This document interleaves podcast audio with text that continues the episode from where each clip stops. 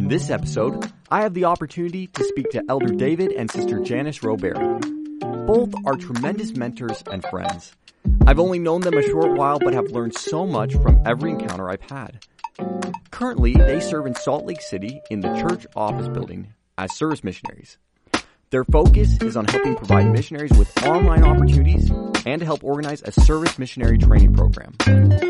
They both have such fascinating life stories branching from a career in the military, becoming a licensed therapist, and serving as missionaries in Africa.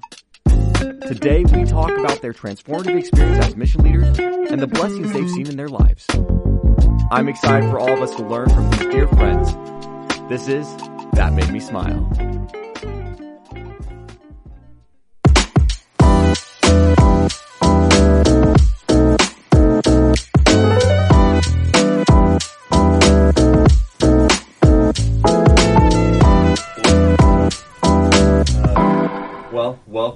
And Sister Rowberry.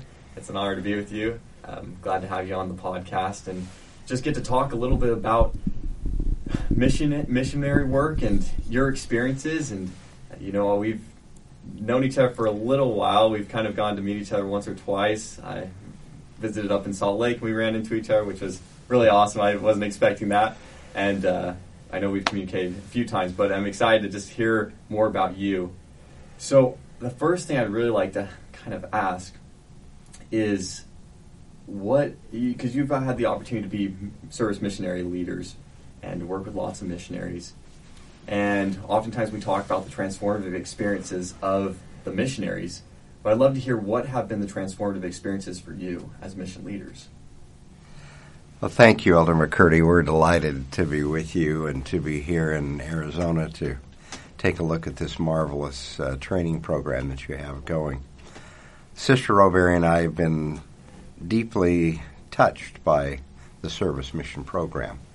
Uh, as I think many people have heard, we were planning on going on another mission, uh, most likely to Africa, uh, where we had served prior to that time and, and loved it.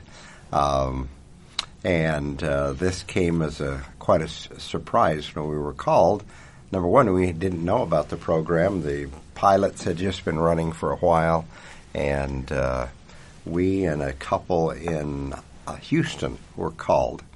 Uh, that was the Ellis family. They had just been put on emeritus status as general authorities, mm-hmm. and we were called, I think, the same week. At least we went into training together. Uh, the thing that struck us is uh, because it was brand new, and even the, the Area 70 that called us really didn't have an idea what it really was. Uh, we had the blessing of going to the Lord, of doing a lot of deep soul searching for a ride to Salt Lake, since we were asked just before that. Sister Rowberry was performing with Gladys Knight in a celebration and went up for rehearsal. And so we struggled and talked all the way to Salt Lake from Las Vegas and then uh, that evening, after I picked her up, we went to our friend's home where we were spending the evening. And then in the, in the middle of the night, about four o'clock, is when Sister Rowberry, who serves with hundred percent of her heart, uh, just it was too much conflict. She wanted it, said, "I can't serve half-heartedly," and uh, she requested a blessing. Mm. Uh, and as I mentioned, uh, I went out to get out of bed to put on my suit and tie, and she said, "I don't have time for your suit. I need a blessing," and uh, and she received a powerful blessing from our heavenly Father, which uh, started us on a marvelous opportunity, and that was powerful. She rolled over and went to sleep, and then I lay awake, and as I mentioned last evening in our meeting, uh, the voice came and started speaking to me and said, David, these are my children, this is my work. Uh, here's what I want you to do, and began lining out opportunities, starting, I thought, most interestingly with the gifts that he had given these missionaries that we would encounter. Mm. Among those were, were our gifts also, and that those gifts were going to be multiplied and used. And and how important it was to be in tune with Him to know assignments that needed to be made so that the Spirit could flow to that missionary first of all, he wanted the missionary to know that the missionary was his son or daughter, and number two, that, that they were the representative of Jesus Christ. Secondly, he wanted them to know that they were going to be the instruments through which others would be touched, and that those missionaries should be able to see and feel his spirit work through them to to go to those they were serving and to those they were to touch, and that they were to uh, bear the testimonies often mm. of the Savior and of their Heavenly Father. And then a, a whole series of other things that came that were, uh, many of them were much more, here's what I want you to do to do the work. Because there was nothing or no one to tell us what we should do or what we shouldn't. And that was a great blessing for it to come that way. That was transformative in that He has a plan the Heavenly Father and the Savior had the plan for it. The service mission would grow into that plan. Yeah. He's very kind in allowing us time to grow, but not too much time. uh, and so that is the basis through which we started becoming transformed uh, in understanding more a place and, and way that, that we should move forward. We still have that sheet. Yeah. Sister Rowberry, I woke her up and she wrote down everything that, that went on. And it's exciting to have watched as the service mission now has has reached most of those uh, benchmarks, shall I say, yeah. that uh, that he set out. Um, and then when uh, when we got home, then it was to start trying to put that together, yeah. uh, which was uh, interesting and exciting. Uh, we went to Salt Lake, were trained with what they had at that point, and had a great experience there. I came back early because they were ready to announce in Las Vegas, and then that got shut down. And then we did some more, and we started training, uh, finding places to serve. Just Serve was marvelous. We had a great man I don't know how he found out. No one was supposed to know we were called, but uh, Brother Larry Moulton called me as soon as we got home, and he said, "David, I know I'm not supposed to know this, but I do. I'm ready to uh, take you to locations that you would like to go to, and they're wonderful." And he had set such a wonderful groundwork, and so we began to help vet the organization. Yes, we to help see them and then to vet them. And we vet get them prepared for the missionaries. Yes, they were marvelous. I mean, we there was a lot of organization. Sister Rowberry took a major part in that, and uh, to see the work that he had done and then to go in uh, was just a powerful experience. Wonderful people who have become great friends. Um, so I'm just thinking when we first got in, I mean, this was in June. And this was the, it, it was put on the, to the church in, like, I think it was January the 2nd, 2019. Is that accurate?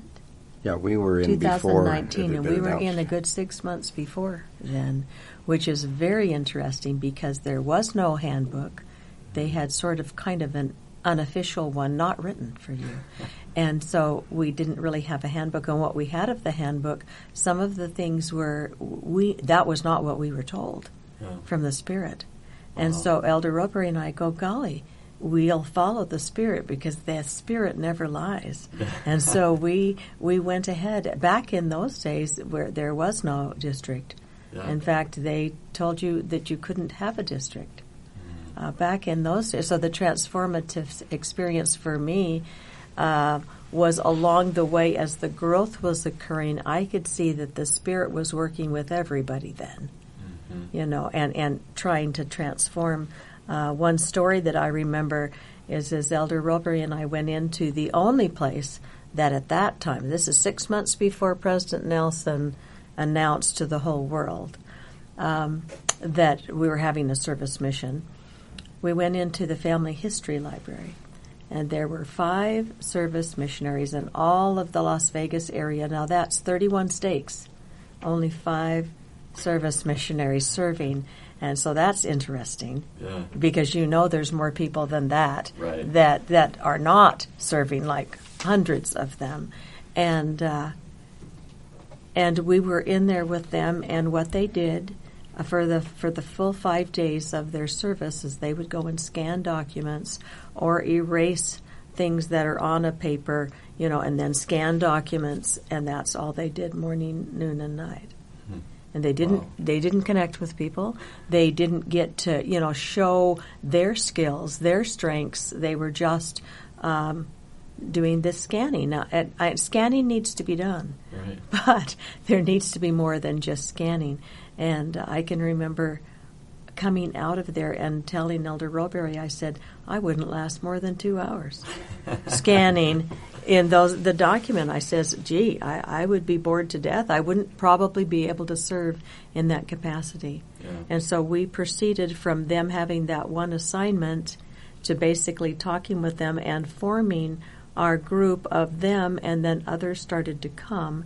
Elder Rowberry and I were over the whole area, all 31 stakes, four coordinating councils mm. uh, in the very beginning, and we were we didn't have uh, any counselors. It was wow. just he and I.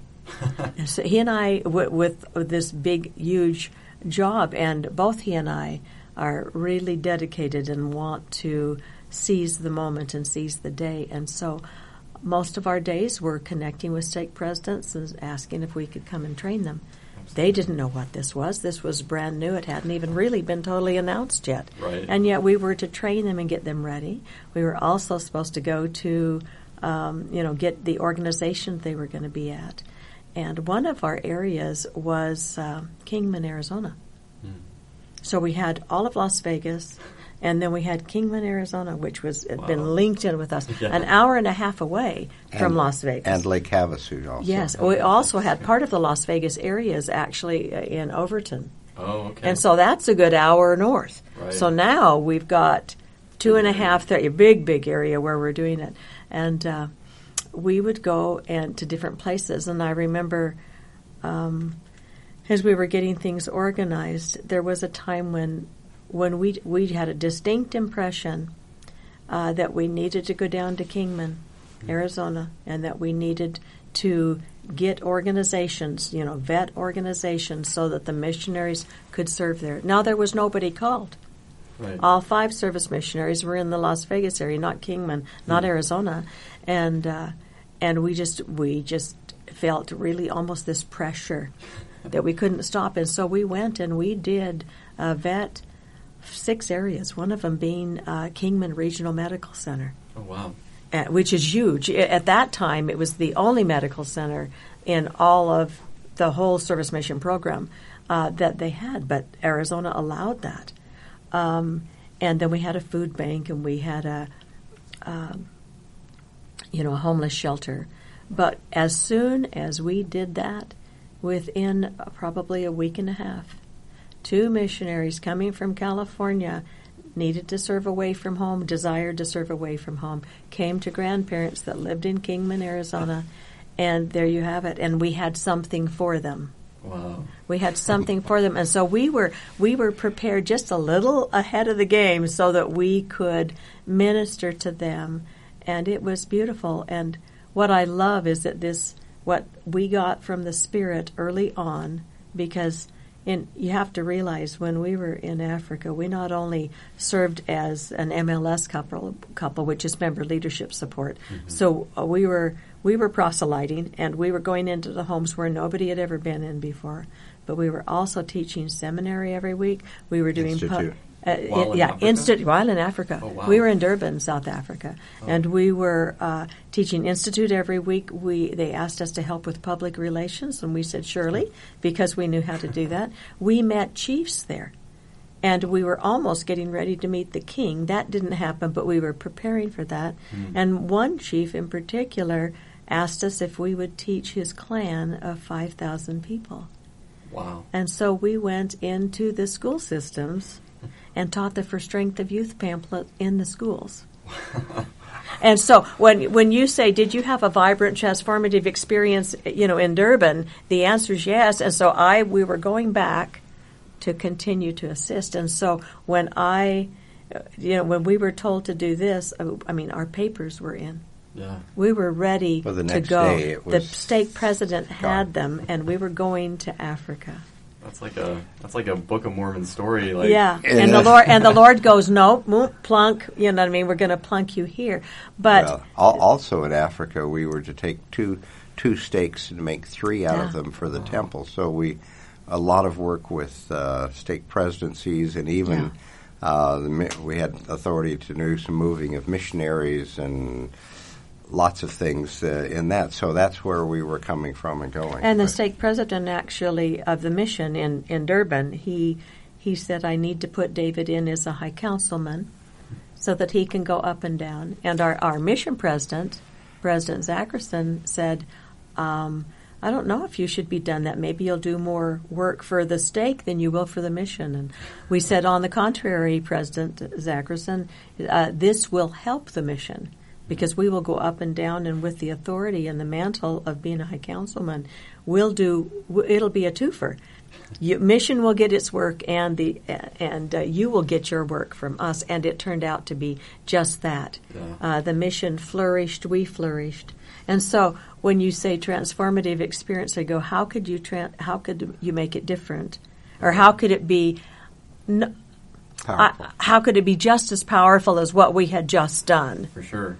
And and so but but what made it the powerful one is seeing the lives of these missionaries, many that never thought they never thought they'd be able to serve, and that's all they wanted to do was serve. Um, that was far reaching. And to see the parents, and the parents go, I don't know what to do for my child, I can't help them anymore um, and to see the Lord sort of pick them and the and the missionary up and say, "Here, here, you need to realize how valuable you are, how important you are." And then, as we saw um, back in those days, not many, since they didn't know about it, a lot of missionaries from the teaching area, from proselyting, they would come home, but it was hard having them transfer in for whatever reason. You know, there's lots of reasons why that may be the case, but for the ones that did, um, the parents again were saying, "How can we help our, our missionary? How can we help our missionary?" And when you talked about the warm embrace of the mission and how how you missionaries welcome in the transfers that are coming in from teaching, that is exactly what happens. I mean, I remember so well um, one of our missionaries coming home from his mission, and and here was our district leader because we had had started districts, and that had just happened, you know. And here was his assistant, and they came with us to the airport to be be behind the family, but to welcome this missionary, even though he wasn't in the mission yet. Yeah. To welcome him home and to say, "Hey, we've got your back. We want you with us." You know what I mean? We're a team here. We're a family. And every single missionary that we ever had said that about the mission. Mm-hmm. They said this service mission program, this opportunity that to serve the Lord a one-on-one has it just uh, they felt so much love. They felt so much acceptance. That was a, a marvelous foundation and we were just commenting last night. Uh, you can feel the unity in your group here. Mm-hmm. Uh, and we felt the unity in that love, and although very different in talents, abilities, and everything else, it's a it's something out of Fourth Nephi, is what you felt when they yeah. came together. Yeah. There was love. There wasn't any kind of backbiting, as it were, or uh, it was amazing. And this elder that was our district leader, he'd struggled in a proselyting mission on it with a number of things, and and yet he came home, and it was hard for him on so many levels. But he said, "Yes, I will. I will do it," and became a marvelous district leader in a blessing that he was given. I was the, the voice for that. It said, "You will be instrumental." And helping form the foundation of much of the service mission program for the church. And it's true. Uh, as, for instance, the idea of districts, uh, the Spirit said, now is time. And what we would do is pray, what is best for the missionaries now? We knew it was going to be a journey. Right. it wasn't a prepackaged plan, plop. And we felt strongly about that and called him as a district leader, and he was ready. I mean, he had ideas just, and they were excellent ideas. He got everybody in to preach my gospel. Back uh, in that day, they we weren't using preach my gospel. Right. Well, in fact, as missionaries, they only had oh well, you can read scriptures maybe ten minutes a day, and that's fine. Hmm.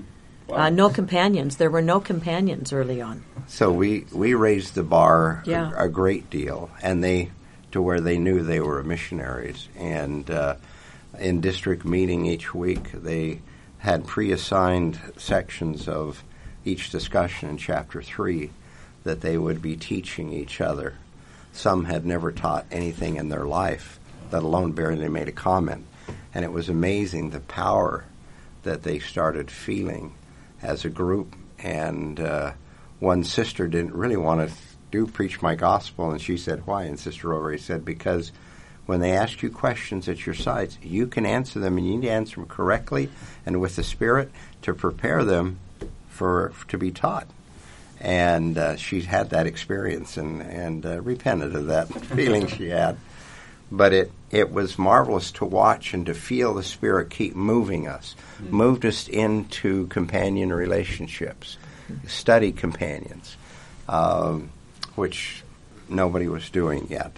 Yeah. Uh, excuse me, we had um, webinars every week, and so we were up, but that that came and that came strong and that made such a difference in lives to see that start taking place and uh, then we moved into speaking in sacrament meetings uh, by the way we need to complete that story about those five young men that were wasting away yeah we within three days we had them out of there uh, doing uh, we got them into the temple. Mm-hmm. Every one of our missionaries became an ordinance worker That's in right. the temple. Every single one, hundred um, percent. And then we got them into Catholic Charities, into the Blind Center, into Desert so many more. Family each, history. Each of the missionaries had five to six assignments.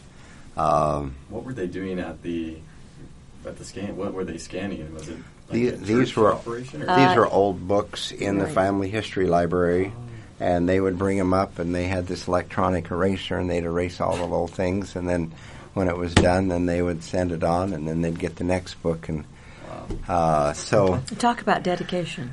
I mean, the fact mm. that they had stayed for several months yeah. is amazing. Not that that's not important, but that's not worthy of full time missionary right. uh. Anyway, so uh, we we start we watched it start blossoming, and and we would find with parents that they would start into the program and and they're always probably two months in. I mean, we would always have a wonderful thing beforehand about talking about a mission, what it was.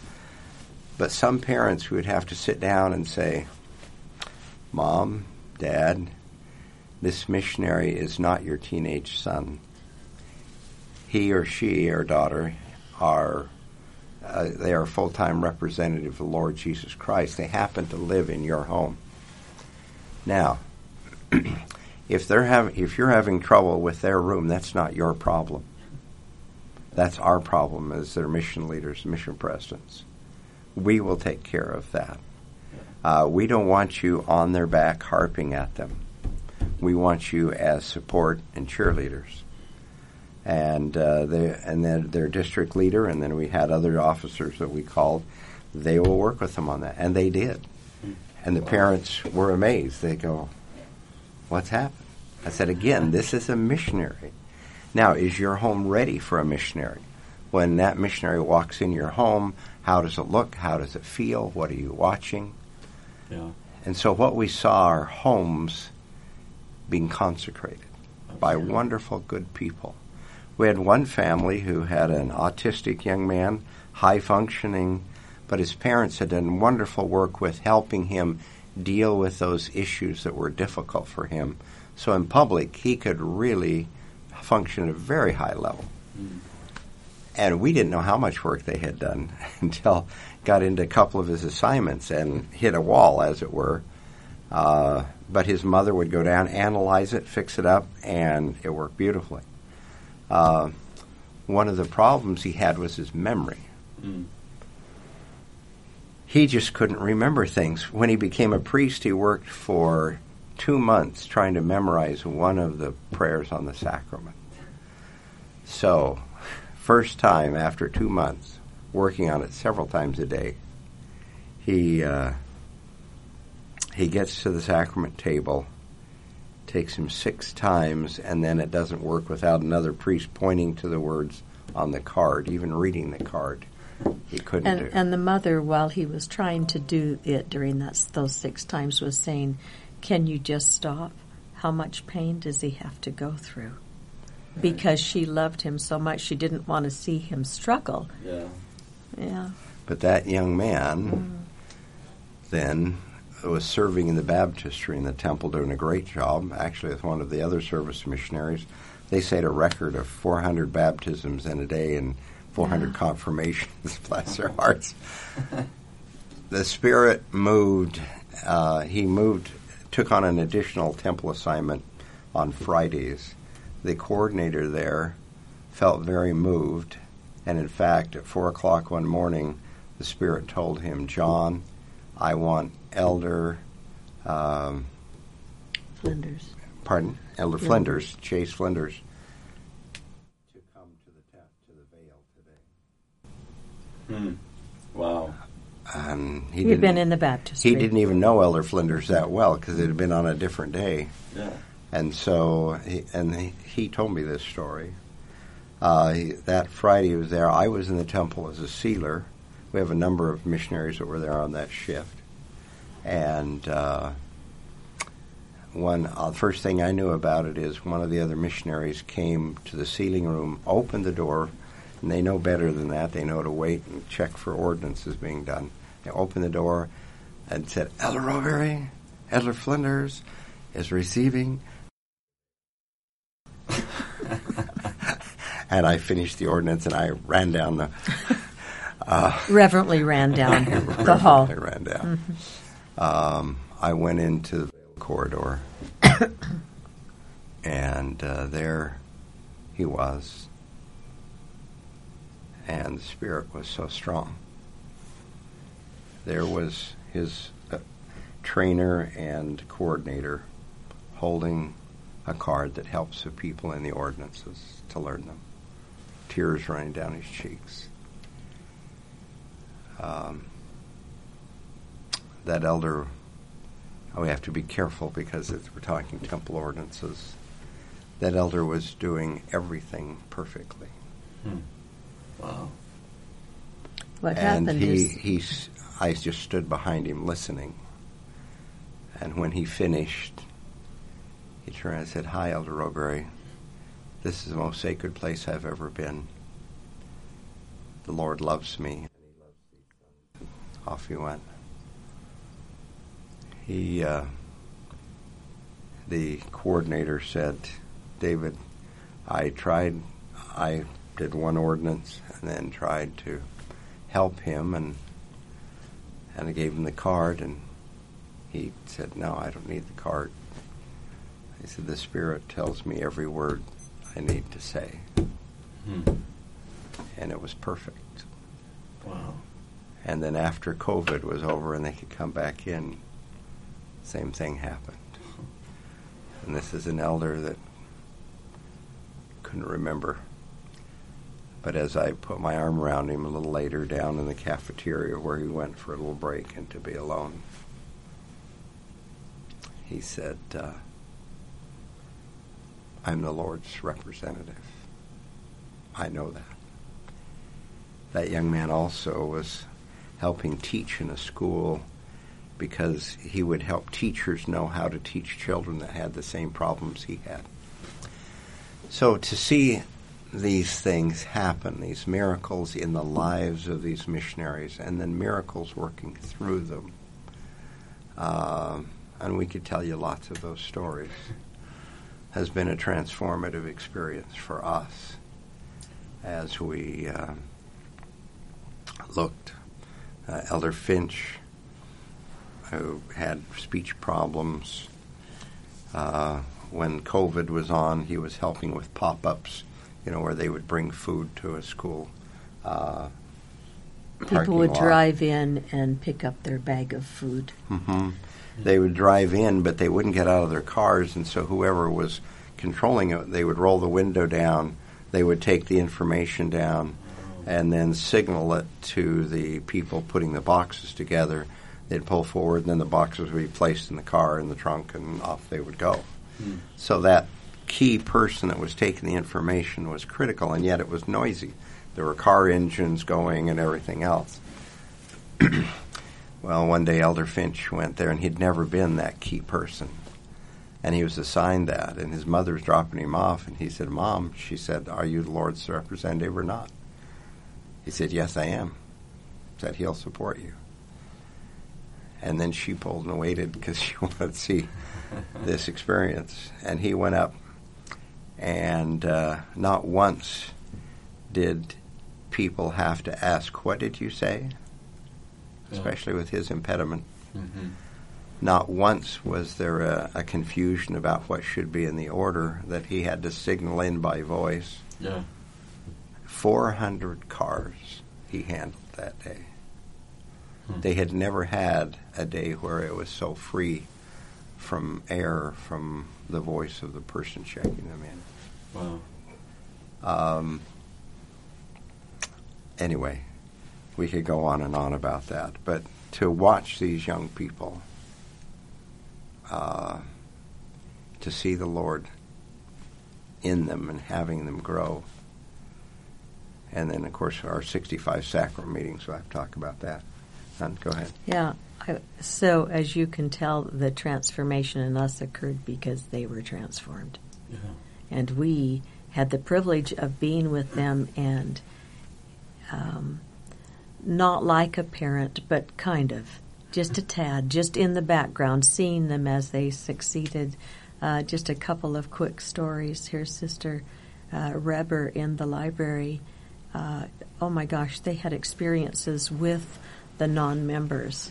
And that, I think, was transformative for me and you, wasn't it? Mm-hmm. Uh, not only were they at Bishop Storehouse or Deseret Industries or the Temple, which is Temple, of course, most amazing, um, but then they got to be in the community. And over and over again, we would say, You're wearing your badge, you're representing Jesus Christ. Your whole job is to be full of light and love and hope. And you know Preach My Gospel so well that if anybody asks a question now, you're just easily, very gently, very easily let them know. And if they need further assistance, you take them to the teaching missionaries. So here's Sister Reber. We've got her in the library. We uh, uh, and yeah, we've got her in the library. And here's a person that comes to the library. He's lost his files mm-hmm. on his thumb drive, and he says, "Please, somebody help." And well, now she's she's okay at the computer, but she's not, you know, not a tech person. And he comes and he says, I have taken this all over. I've paid money. Nobody can recapture my files. I need them. Please help. She happened to be the first one, you know, as you walk into the library. Yeah. And uh, he said, Can you help me? And she says, Well, I don't know if I can, but I know somebody that can. And so as he slipped away to the to, to the restroom for just a moment, she bowed her head and she said, "Oh heavenly Father, one of your one of your children is here and they're in distress. They need help. Will you please help me so that I can help him?" And um, she said, "Just guide my fingers. Just tell me what to do." And she finished the prayer and was there um, doing whatever it is she was guided to from the Spirit, and I don't know how long it took, but the files came up. Hmm. And it was in the library, and the fellow started yelling almost, Hey, did you see this person can do anything? Nobody else could get these here. You keep this person. And here she is with her badge, you know, just going, Oh man, if it weren't for the Spirit, I wouldn't know what I was doing. And, and, and these things have been amazing for them. Yeah. If there are some missionaries that when we when they would come to us, um, their head would be down, their shoulders would be slumped. Um, they, as Elder Rowberry said, maybe they wouldn't speak very much. Uh, they didn't necessarily always know who they were, but that was another transformative time for me is when all of a sudden they would as they would read their scriptures, as they would do companion study, as they would fervently pray, as they would uh, serve with their whole heart, might, mind, and strength, then all of a sudden it's like there w- the fear was gone. Hmm. Yeah. The insecurity was gone. All of a sudden it's like I am important and I know it. I belong to Heavenly Father and Jesus Christ. And their shoulders were back, their eyes were straight, they could shake you in the hand. In fact, I can remember uh, when the, the institute director, we saw him and he goes, What have you done to Elder Fotheringham? And we said, What do you mean, what have we done? And he said, Well, before his mission, you know, his head was down. He, you know, he um, he was shuffling. He would never talk to anybody. He, you know what I mean. He just yeah. was kind of uh, alone by himself. And he says now he's coming up, go, going to everybody that's in the area, shaking all of their hands, looking them straight in the eye, smiling, having a conversation. And he said, "Wow, you continue that." Yeah. Because and, and so is it any wonder that this mission has been transformative for us because we've seen lives totally empowered. And the neat thing is, is it doesn't stop when the mission ends. Mm. I mean, this is just a template for them. The trajectory is all upward, yeah. and and that's that's exciting. And I, I'm excited. I'm excited for the future. I'm excited for when both teaching and service will be known throughout the world as being bringing people to Christ on an equal status. Yeah. I'm excited for parents to catch the vision that uh, service isn't second. Never has been. I certainly wasn't with Christ. Right. Certainly wasn't with President Nelson. But that that service is really the the upper level of love. Absolutely. And uh, and it's coming. It's coming. We did not have the adjusting to service missionary life mm-hmm. for for years. And I'm I'm a therapist. I deal with that, and so we would have service mission conferences, and I just did my own. I just transferred whatever was in the missionary, the proselyting missionary, you know, adjusting. Yeah. I did that, and I just we did our own thing until we got the handbook. And I thought, so how lovely and wonderful and amazing it is that the Lord's work is going forward so that we can usher in the Savior, and we know through the Spirit that that's what the service missionaries are doing. Yeah. One of our Area 70s in a 31 stake meeting said, Do you realize that every service missionary has the gift of, gift of charity? And I've not, never heard that and it came from an Area 70, and I'm going, eh, Heavenly Father, is this right? And and I it was confirmed, hmm. and I said I believe it. Yeah. I mean, that your greatest gift as a service missionary is your gift to love people and to care and to make that you're non-judgmental, you're accepting, you will go forward in Christ, you're you're stalwart. Your whole objective is to serve the Lord, and uh, uh, it has been a privilege serving.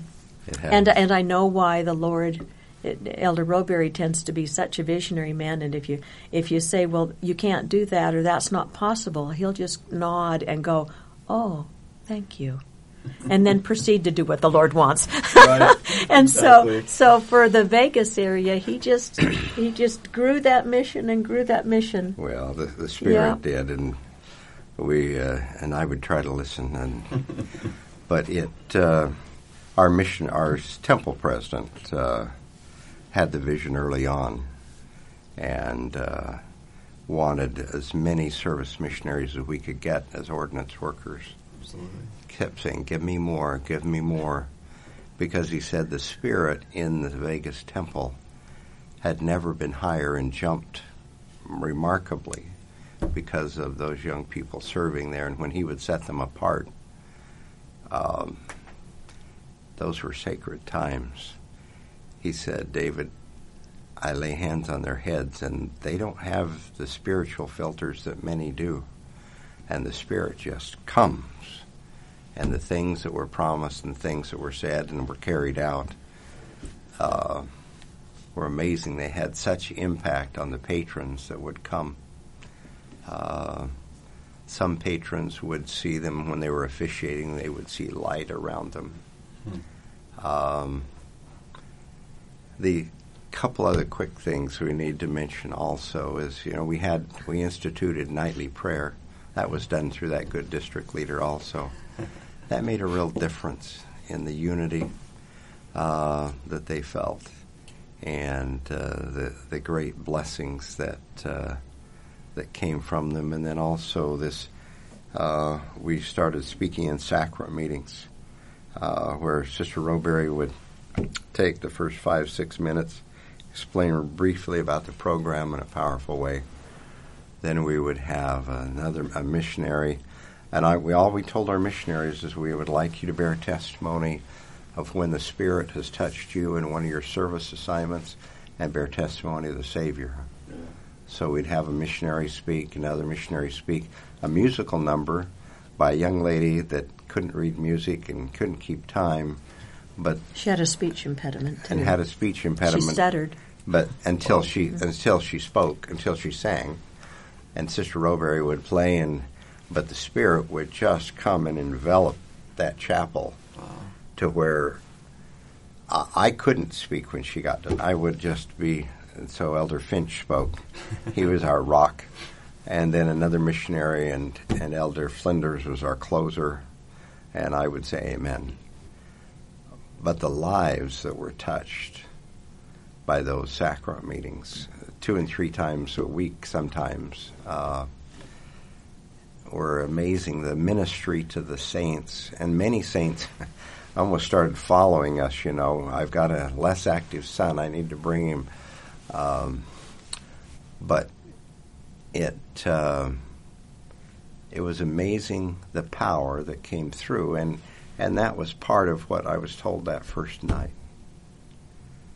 And so we uh, we're grateful to be a small part in how it has transformed our lives and how much we love our missionaries still. I mean, we always will.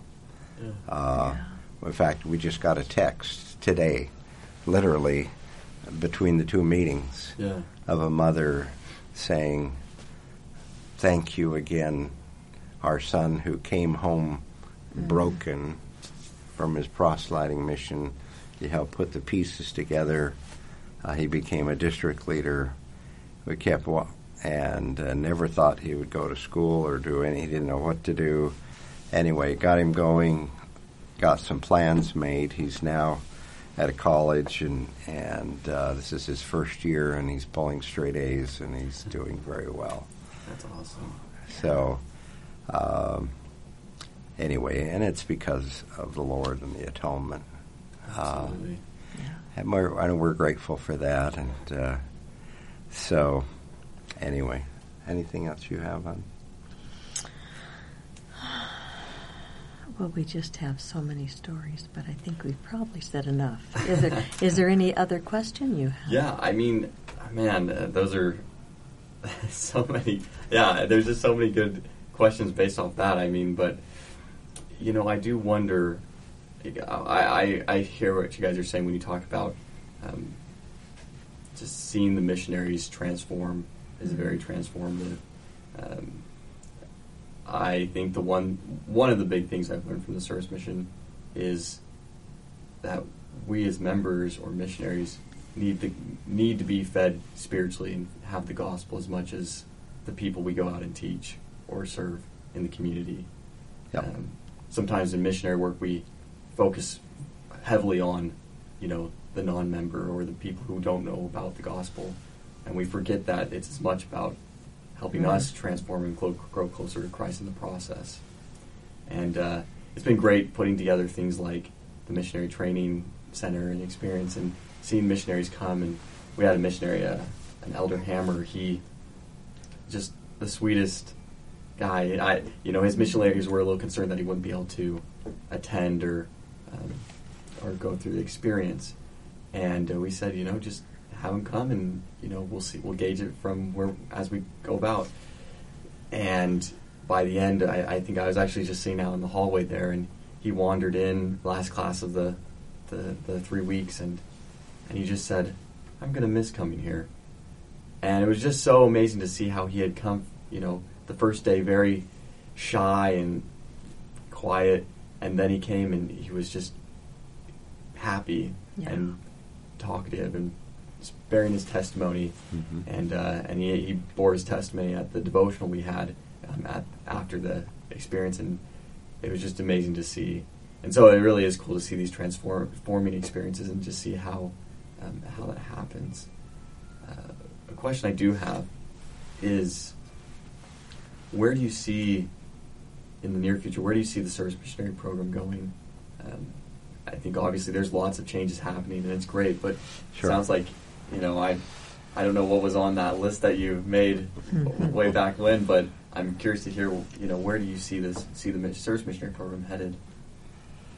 Um, I'll start off and yeah. answer that. Um, we're here in Arizona because uh, I see the the MTC and that's come to mean many, many things. But the the training of missionaries at the beginning of their missions to to put them on a foundation of solid expectations, solid here's what we do, so that they know they're part of a, a group, not just their own district or whatever you want to call it, but part of a church wide uh, army for our Heavenly Father that is trained, and and there's always been a sense that training is part of your early mission life. Mm-hmm. And so SMLs have been trying to do something with that, and, and stake presidents have been trying to do something with that, as we should. Yeah. But I think our our next step, our watershed moment now, is the next one is the MTC experience. Mm-hmm. Getting that so that there is an experience. Uh, is it the same for everyone? Well, pretty close, but you know we've got international. That isn't a problem. But the whole idea of we are being trained as missionaries right. to serve, that I think is is critical, and our uh, the next step we need to take is is there, and uh, that's why we're here.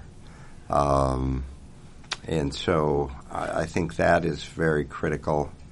There's a couple others too. Did you jump in whenever you want on on, on this?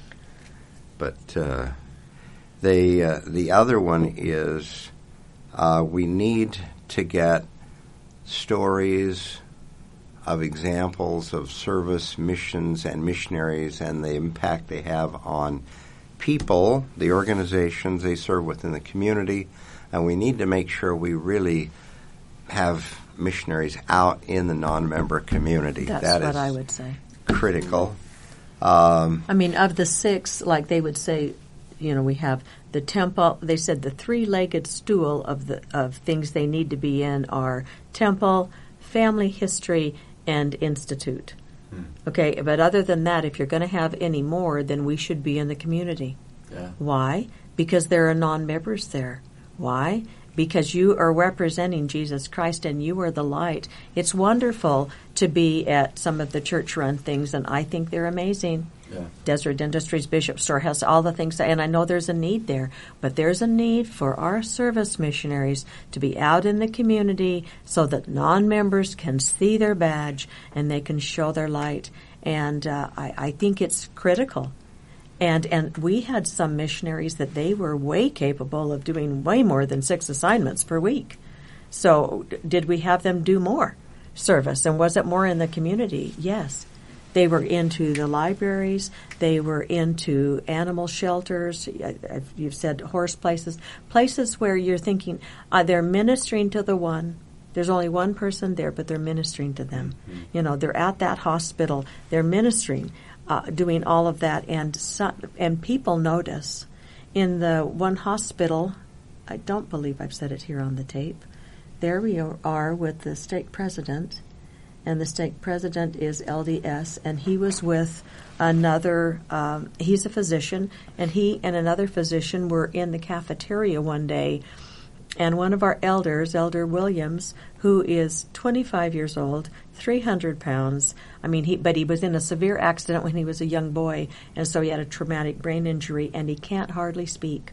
Mm. So he is, he is just, he is just. Uh, and he's a weightlifter. He, he's like he's a weightlifter, but he's like a teddy bear weightlifter. Right. And you see him, and when he looks at you, his whole face smiles, and it's like a ray of shun- sunshine, even though he can hardly talk. And so here's this stake president coming by with this fellow coworker who's a non-member, a physician, and here's Elder Williams in the cafeteria. He can say some sentences, but only just a few. And so he gets up, but you he radiates love yeah. and hope. And at the end of that brief encounter, as as the two doctors are walking away, the the one physician says to the stake president, he said, "That person just makes me want to be better. Yeah. And he'd hardly said anything. And so that's why, I mean, talk about, uh, we say often, we say that uh, teaching missionaries knock on doors uh, and service missionaries walk through the doors. Yeah. They walk through the doors because the wave of the future is that your spirit is so strong that people cannot help but take notice and and then wonder why are you that way? How can I get that way? What do I need to do? And and that is part of what is ushering the Savior to return.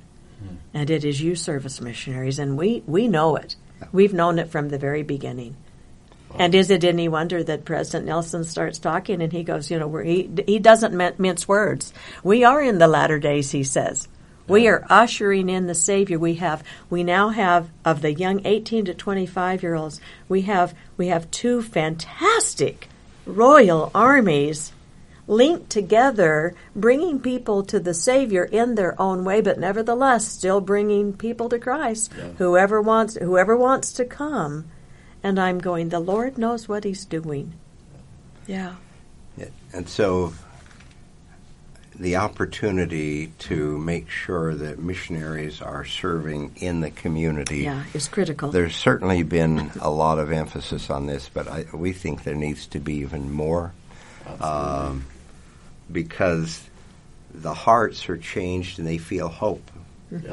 Mm-hmm. And people today, many are becoming somewhat hopeless. Uh, I mean, it's all the things we knew would come. Uh, and service missionaries are the light every organization in the community, not church affiliated. Yeah. Not that the church affiliated communities don't appreciate them, but we've had them speak at various places. There was one with uh, all 31 stake presidents. Uh, and they came and they all said, These are marvelous volunteers, the best we have. We make them our leaders within the organizations, and they do. And if they have a big funding group coming through, you know who they roll out in front. of. It's the missionaries. It's the service missionaries, yeah. But they said, with all of that said, the thing we would miss the most if they weren't there is the feeling they bring. Mm. Even at the blind center, the if there's no service missionary there, the people notice it. They start saying, "Hey, where are the missionaries today? And they'd say, well, how do you know they're not here? Because we can feel it. Yeah. Um, over and over and over again, that is the response. They are felt, they are loved, they are appreciated because of the hope they bring. So that's why I think it's important that your training be out there and doing well to heighten the skills and the opportunities and – even if you didn't heighten any skills, it's the confidence that they start having. Yeah. We found with our missionaries, we didn't have to tell them much. We sat them, we said, go tell about your mission and bear testimony of the Savior, and they would do it in, in magnificent ways. So that is just a key, that, that opportunity, and then uh, I think we need to move to the point where, and we'll see this happen in ways that the church will organize and work across the world. Um, so And, and there's some other things that'll come too. We'll talk about it another time. Huh? Yeah, I just um, I'm just thinking of President Nelson in last General Conference, where he was talking about the temples and the foundation of the temple, and then he was talking about us and us having a foundation that is grounded in Christ. And if you remember in that talk, he's saying if you haven't been going to the temple, go. If you are going to the temple, go more. Uh, and then he said that, that that what needs to happen is we we will be transformed as we go to the temple. Why? Because the temple takes us from, you know, we're coming in on a telestial level because that's here we are on the world. We're going in and we're being lifted up into the uh, terrestrial and, and then into the celestial while we're there. And I look, and I just have been feasting on that lately and thinking, you know, all of us have our own challenges and struggles. Whether it's a missionary, whether it's just any person on the street, every one of us has depression. We just do. Yeah. Every one of us has anxiety. Every one of us has t- times when we can't think straight. And so the the the beauty of this, and, and President Nelson talks about it, is if you are struggling with depression, serve. Yeah. If you are struggling with anxiety, serve. If you are struggling with OCD, go serve. If you've got a speech impediment, go serve. If you stutter, go serve. And over and over again. Why?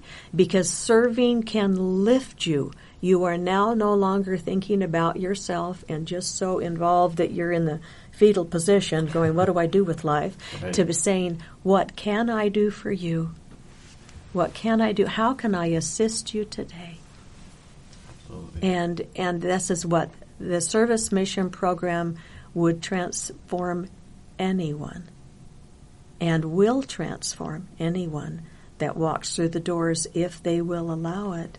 And that is when President Nelson said we must be armed with the Savior's power if we are to uh, if we are to not fall, if we are, you know, with all the challenges that will be coming, we must be grounded in God. And service is definitely part of what he's talking about. And the temple is the keystone. Absolutely. Yeah. Wow.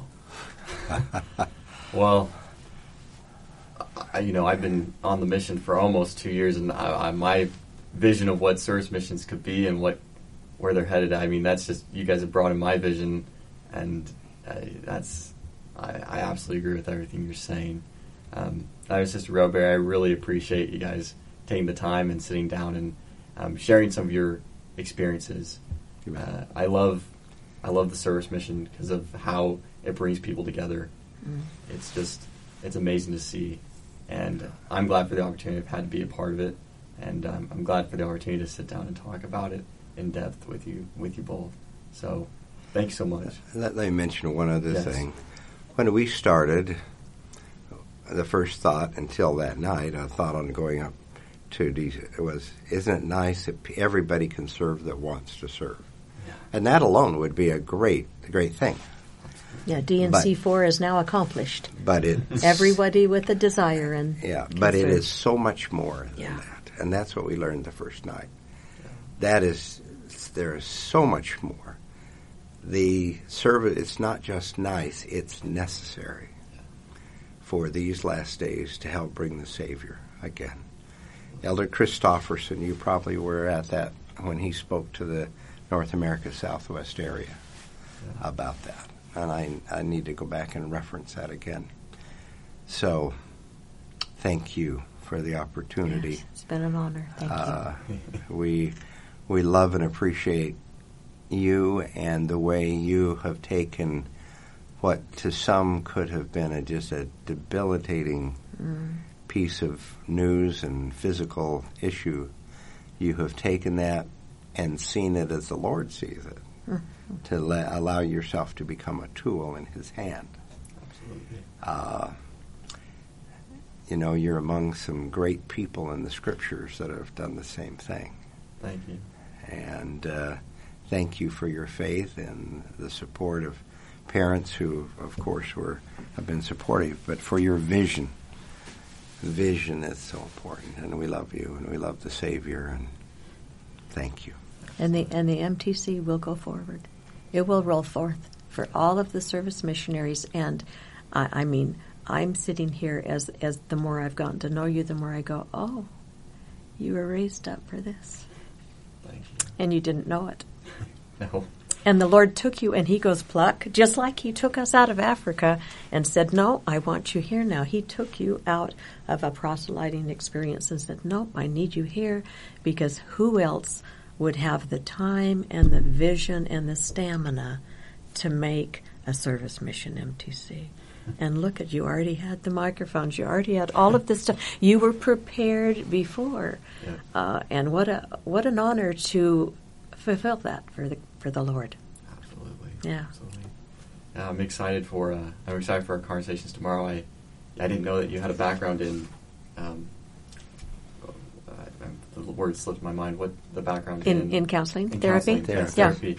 Um, we've been working on some pretty cool things with Justin to Missionary Life and implement implementing that, and Mm. I'm excited to show you guys that tomorrow. So Yeah. Yeah, she's well. That's an interesting story too, but it's uh, For another time. Well, you need to have her tell you that story because it was a plucked story again. oh, absolutely. You when you and the Lord were having these conversations as you were driving. Oh, okay. Do you want to share it right now? Like, Well, I don't I don't know which one you're referring to because Well, I've I'm- had more than one. Well, right. I'm referring to when you had taken Christy to her thing and you were coming back. oh, home. as as a counselor. Well, yes. um, so I didn't go into becoming and studying to be a therapist until I was in my fifties. oh, wow. Uh, we have seven children, and my my per, my whole my whole career was to raise my family and to raise them righteously in the Lord, and I took that very seriously, yeah. very seriously, wanting to make sure that they were safe until they were you know out of the nest and grown. And so Christy was the last one, and. Uh, I remember taking her to, um, I was in my 50s. She was in high school. I took her up to Salt Lake for a church history trip.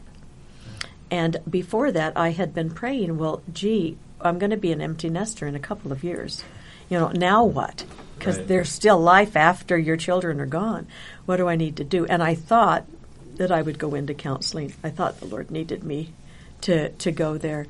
And, uh, the, but the more I thought about it, I thought, wow, that's a lot of time. We now have grandchildren that are coming in the picture. I want to be a grandma. Um, it takes a lot of money and it takes a lot of energy, and I haven't been to school for a long time. And so there was, uh, I before I took Christy up to this meeting, I had prayed to the Lord and a Heavenly Father, and I had said, you know, I thought she wanted to be me to be a counselor, um, but I'm gonna, and I always thought I would be, but I'm going to say no. I'm shutting the door on that, and these are the reasons why. And I told him the reasons why. I don't need money. I don't need power. I don't need prestige. There is no reason that I need this. And I, I have these grandkids coming now. Um, I want to be present for them. And at the end of my prayer, I said, I said, but if you need me and you let me know, if you tell me that you need me, I will come. I would do it for you. I won't go do all this for me because I don't need it, but I will do it for you. And so, as I was coming back from dropping my daughter off, off to the church history trip, I can tell you the outfit I was wearing. I had gone to church. It was a Sunday. I was peacefully driving home, and you know how you're, it's just so peaceful. You're just sort of totally present. Yeah. And into my mind, the spirit, the a voice comes and said, "Janis, I need you." Well, they didn't have to ask what for, because I already knew exactly what they needed. Absolutely. And, um, but but I'm one of these that's a little bit feisty and asks questions. and so I I said in my mind back to the spirit, and I said, "You know, I'm not 30 anymore." And the Spirit never argues. Is just so gentle, so sweet. Janis, I need you. And then my next thought, well, I haven't been to school for, you know, a long time, like 35 years. Pause. Into my mind, Janis, I need you. And then another thought, can I really keep up with those 20 year olds and do those papers and all of this? I mean, it just was intense. And a big pause. Janis, I need you. And at the end, it was maybe maybe a minute and a half conversation, but it felt like forever. And I can remember um, responding back in my mind to the Spirit, You know I'll do what you want me to do, but I am scared to death. And I need your help. Please help me. And so that was the journey of me going then eh, in, in my 50s back to graduate school.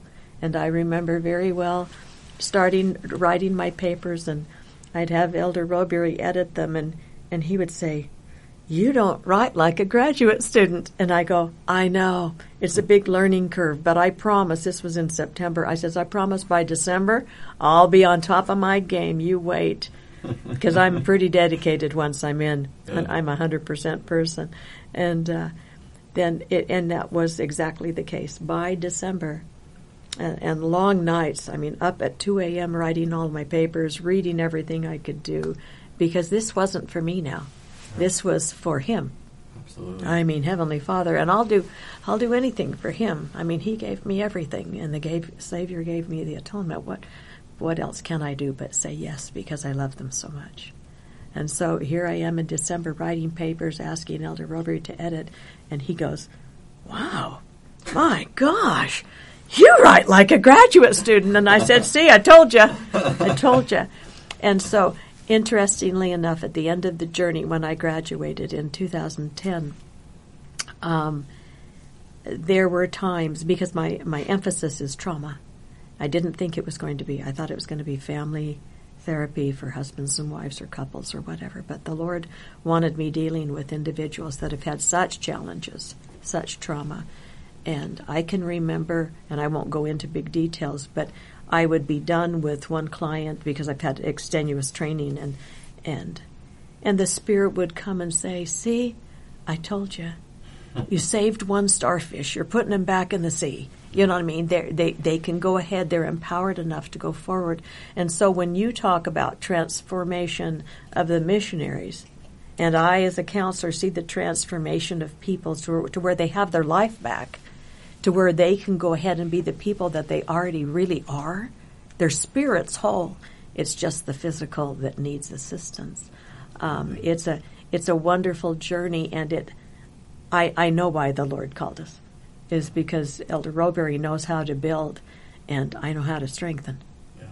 And he goes, I need you to here in the service missionary, and so it's been it's been a marvelous journey for us. It has. Yeah. We've we've had a history of building institutes, meaning taking them from 200 students to 1,100 students, and yeah. and and it's not my doing. It's the Lord's. He plants the vision. People are there. You know how to work with people and love and have faith, and and it, it grows. Yeah. And so, is it any wonder that we're in Salt Lake now, assisting with the service mission program, interviewing missionaries at the end of their mission, but also we're the only ones that have been service mission leaders that are in Salt Lake. Yeah. And so our view, when they say, well, we're going to go forward, and we'll go, well, if you're looking at the whole picture since we've been in for over three years, you may want to consider something. I know, full scope. Uh-huh. Yeah, uh-huh. with, and with so, on the ground with the so, missionaries. so they've got the right person. Elder Rowberry is the right person to be in Salt Lake. Well, you're kind. We've got Elder McGee, who is good, solid. You know, the wonderful people there. I mean, you know, the the employees, everyone, wonderful, wanting to do the right thing. The important thing is you have to now bring people with experience. We're at that point Yeah. where we have built and and so you always work at it and you're patient with each other and the Lord smiles and say, Now kids, play nice, I'll give you the answer. I'm teaching you training you along the way too. So we we love them. We love the Stedmans. Uh, Oh, they're amazing. we have known them since they've come in. We have been kind of kindred spirits in the desire to to let's reach out and, and go, and they've been so helpful. Mm. Such great, uh, great, marvelous ideas and and a tenacity and I don't know when they ever sleep. I don't think, don't they, think they do. do, yeah. I don't think they do. You know, it's funny, Sister Stedman um, and other Stedman, they've they've said for the mission to you know be at home 9:30, be in bed 10:30, get some rest. Sister Stedman's sending me emails 11:30. Yeah, you know, that's right. She says, "Well, we've sent emails back and forth um, during around that time of the night." So, you know, I've given her a hard time saying, "Oh, I don't think you're obeying that curfew, Sister Stedman." That's true. I understand.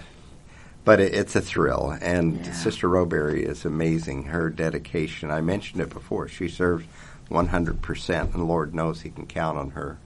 She supported me. Uh, we had uh, six and then seven children while I went through my PhD program. Hmm. The first thing I was told my first semester is you don't write like a graduate student, so it was interesting.